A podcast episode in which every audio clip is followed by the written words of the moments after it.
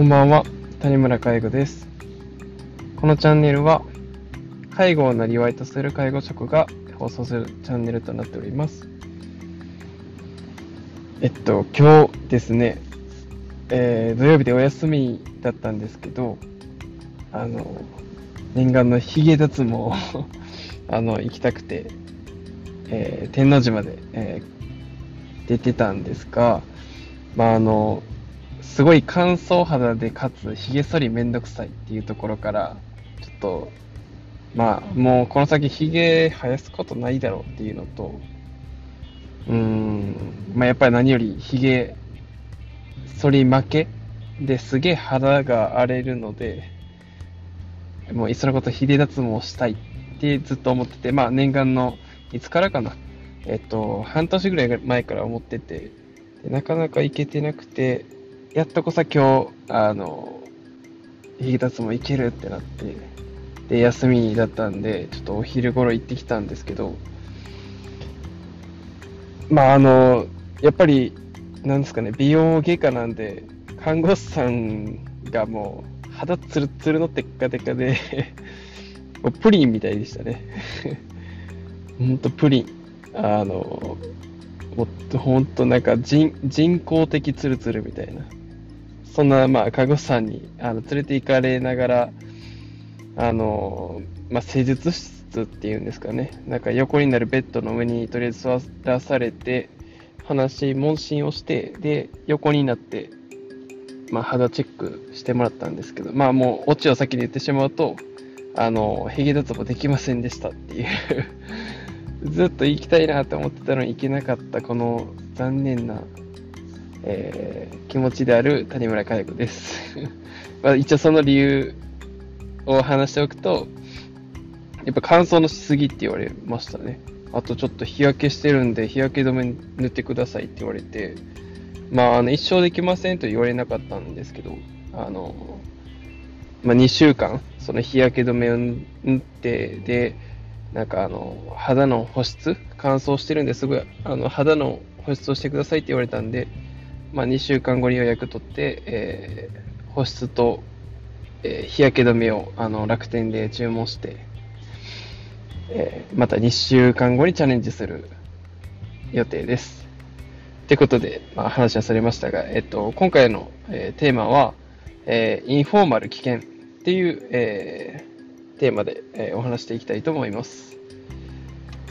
えー今日というわけで、あのーまあ、髭脱毛のために時間空けて、え行ったんですけど、それがダメってなって、まあ、突然時間ができたんで、あ何しようかなっていうことで、ちょっと本屋さんに行ってたんですけど、まあ、やっぱり介護の本を見てたわけですが、あの、まあ、その中で、まあ、すごいいい本がたくさんあって、もうほんとたくさん、あの、学ばせていただきました。で、えっ、と、その本見てきた、何冊見たんかな、まあ、5冊ぐらいパラパラっと見てたんですけど、まあ、その中で書いてあった一つ、インフォーマル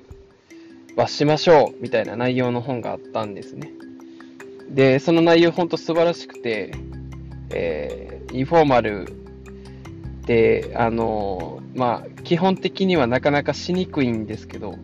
えーしましょうっていう話で、いや、そもそもインフォーマル何っていう方もいてるんで、一応、あの、解説しておくと、インフォーマルっていうのは、あの、介護保険上ではできないことですね。あの、まあ、ボランティアっていう解釈で間違いないです。えーなんでそのインフォーマルってなる、あの、表現されてるかっていうと、まあ、あの、フォーマルって言ったら、えっ、と、制度的なあの意味があるんですね。で、要は、その制度って介護における制度何かっていうと、介護保険法になるんですけど、まあ、あの、訪問介護だとか通所介護って結構くっくりが厳しくて、えー通所介護ではこれしちゃダメですよとか、うーん、うん。まあ、爪切りであれば、あの、水虫が、えー感染している爪の爪切りはしちゃダメですよとか、えー訪問介護に関しては、あの、掃除、洗濯っていう家事はやっていいんですけど、でも家事って言っても、えーやっていい家事とやってちゃいけない家事があるっていう。まあ、これはもう、あの、介護保険制度で決まっていることで、まあ、個人的にダメとかじゃなくて、えー、もう法律的に決まっていることなんですけど、例えば、あの、犬の散歩とか、あと、そうですね、あの、草むしりとか、えー、模様替えとか、お正月の料理を作るとか、そういったことが、えー、ダメだったりします。まあ、それっていうのはもう、介護保険法でダメってなってるんですけど、で、まあ、その縛りのある中で、えー、もっと縛りが実はあって、えっと、そのやっちゃいけないこともあるんですけど、計画してないことも基本的にはやっちゃダメなんですよ。で計画って何かって言ったら、えっと、訪問介護であれば、訪問介護のサービスを提供するために、訪問介護の計画書を作らないといけないっていう決まりがあるんですけど、その訪問介護の計画書の中に書いてる内容しか、まあ、基本的にやっちゃダメなんですね。で、もしじゃあ違うことをやるってなったら計画書を作り直さ、作り直さないといけない。で、その計画書を作り直したら、えー、利用者さんにその内容を説明して署名捺印をいただかないといけない。で、かつケアマネにも報告しないといけない。家族さんにも渡さないとっていう。まあめんどくさいんですよ。で、えっと、まあ、そういういろんな、やっぱりあの税金使って利用者さんは1割負担、えー、1000円のサービスが100円、2000円のサービスが200円とかで使えるわけなんですけど、やっぱりそれなりの、あの、ややこしい制度がありまして、で、その中で、えー、インフォーマルサービスっていうのを、しゃあないなとかって言って、その計画外のことを、お金をもらわずにやってしまうことがあるんですよ。これが、えっと、ボランティアっていうことで、まあ本当は例えば30分のサービスでもう目の前でその困ってるから、例えばね、あの電球変えてとかって感じで、えー、まあ、30分で今までのあの予定通りのことをこなした後に、もうそれ電球ぐらいで変えてるよってなっちゃうわけですよね。で、電球を変えますっていう。これはもうお金もらったりせずに、もうボランティアでやっちゃうっていうことが、まあ、そういったこと、ボランティアをするっていうことが、えー、インフォーマルっていう、えー、インフォーマルサービスですね。あの、正式に言うと、インフォーマルサービスと言われたりしています。で、このインフォーマルサービスを、まあ、どんどんやっていきましょうっていう、えー、その本に書いてあったんですけど、えー、テーマで、今回のテーマである通り、インフォーマル危険っていうテーマである通り、えこれは、えっ、と、すごく危険なことであります。これは危険です。2回言いますけど。なぜかというと、例えばその人が今の話の続きで言えば、まあ、電球を変えるっていうことを、まあ、えー、私、谷村がやったとするじゃないですか。でもそれはもうその人の、僕の谷村個人の、その、もうボランティアなわけなんですね。電球変えてあげるも仕方ないおじ、おばあちゃんね。もう、おばあちゃんなと言うんですけど、おばあちゃん、それは確かに自分でできんやろうし、息子さんも遠方で、まあ、電球一つぐらい僕は変えてあげるよって言って変えたとします。まあ、これが良くないってもう先に言っとくんですけど、なぜ良くないのかっていうと、これ僕がボランティアでやったら、えー、次の他の全スタッフも同じ対応しなくちゃいけなくなるんですよ。つまり、僕一人のボランティアが、えー、その他の、その他大勢のスタッフ、全員がもうボランティアしないといけないっていう、えー、事例を作ってしまったっていうことになるんです。まあ、利用者さんからしたら、いやいや、谷村君それやってくれて、あなたはやってくれないの？ってなるんですよ。えって いや、ボランティアするのが当たり前っていう感じなんですけど、でも利用者さんからしたらそうなんですよ。あの人はここまでやってくれたよって。でもあなたはやってくれないのって。もうそのやとあなた来なくていいですから谷村さん呼んでくださいとかっていうことになるんですよね。これはすごく危険なんですよ。あの、ボランティアを強いるだけじゃなくて、えー、その人の、えー、訪問介護で言えばその人の訪問サービスはもう、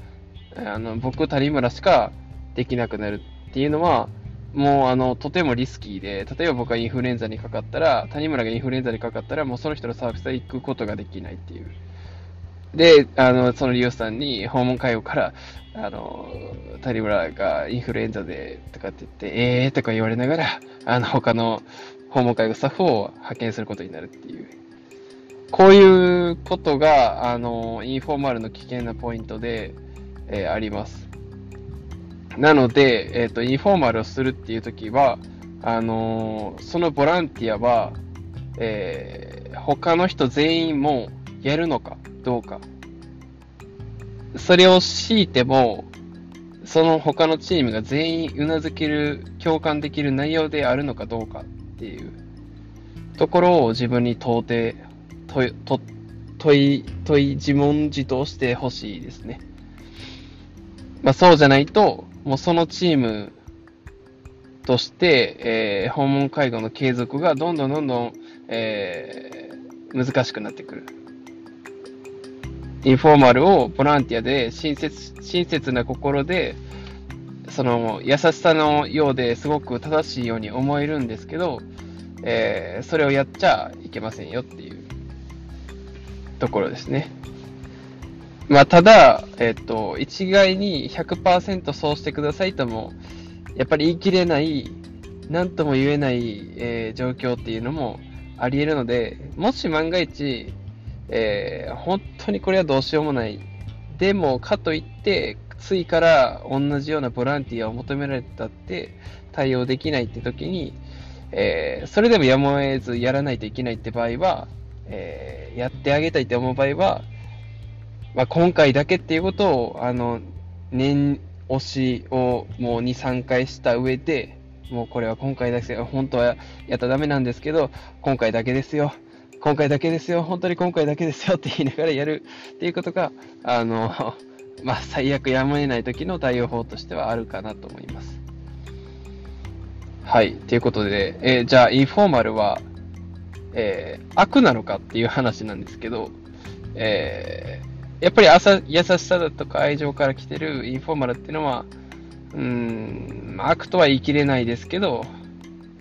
まあ、チームとしては、あの、とても良くないことなので、その辺は気をつけてください。で、最後にインフォーマルのフォローをするとするならば、あの、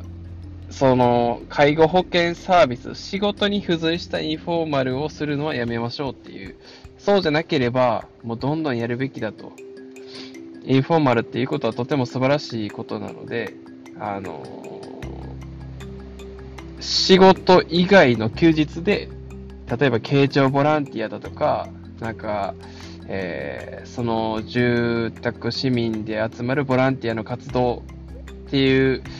そういった、えー、インフォーマルなことに関しては、あの、すごくやるべきだと思うので、えーそこは、あの、あの止めてるわけじゃないので、えー、ご留意ください。ということで、えー、今回は、インフォーマル危険っていうタイトルでお話しさせていただきました。最後にまとめると、えー、仕事中のボランティアは避けた方がいい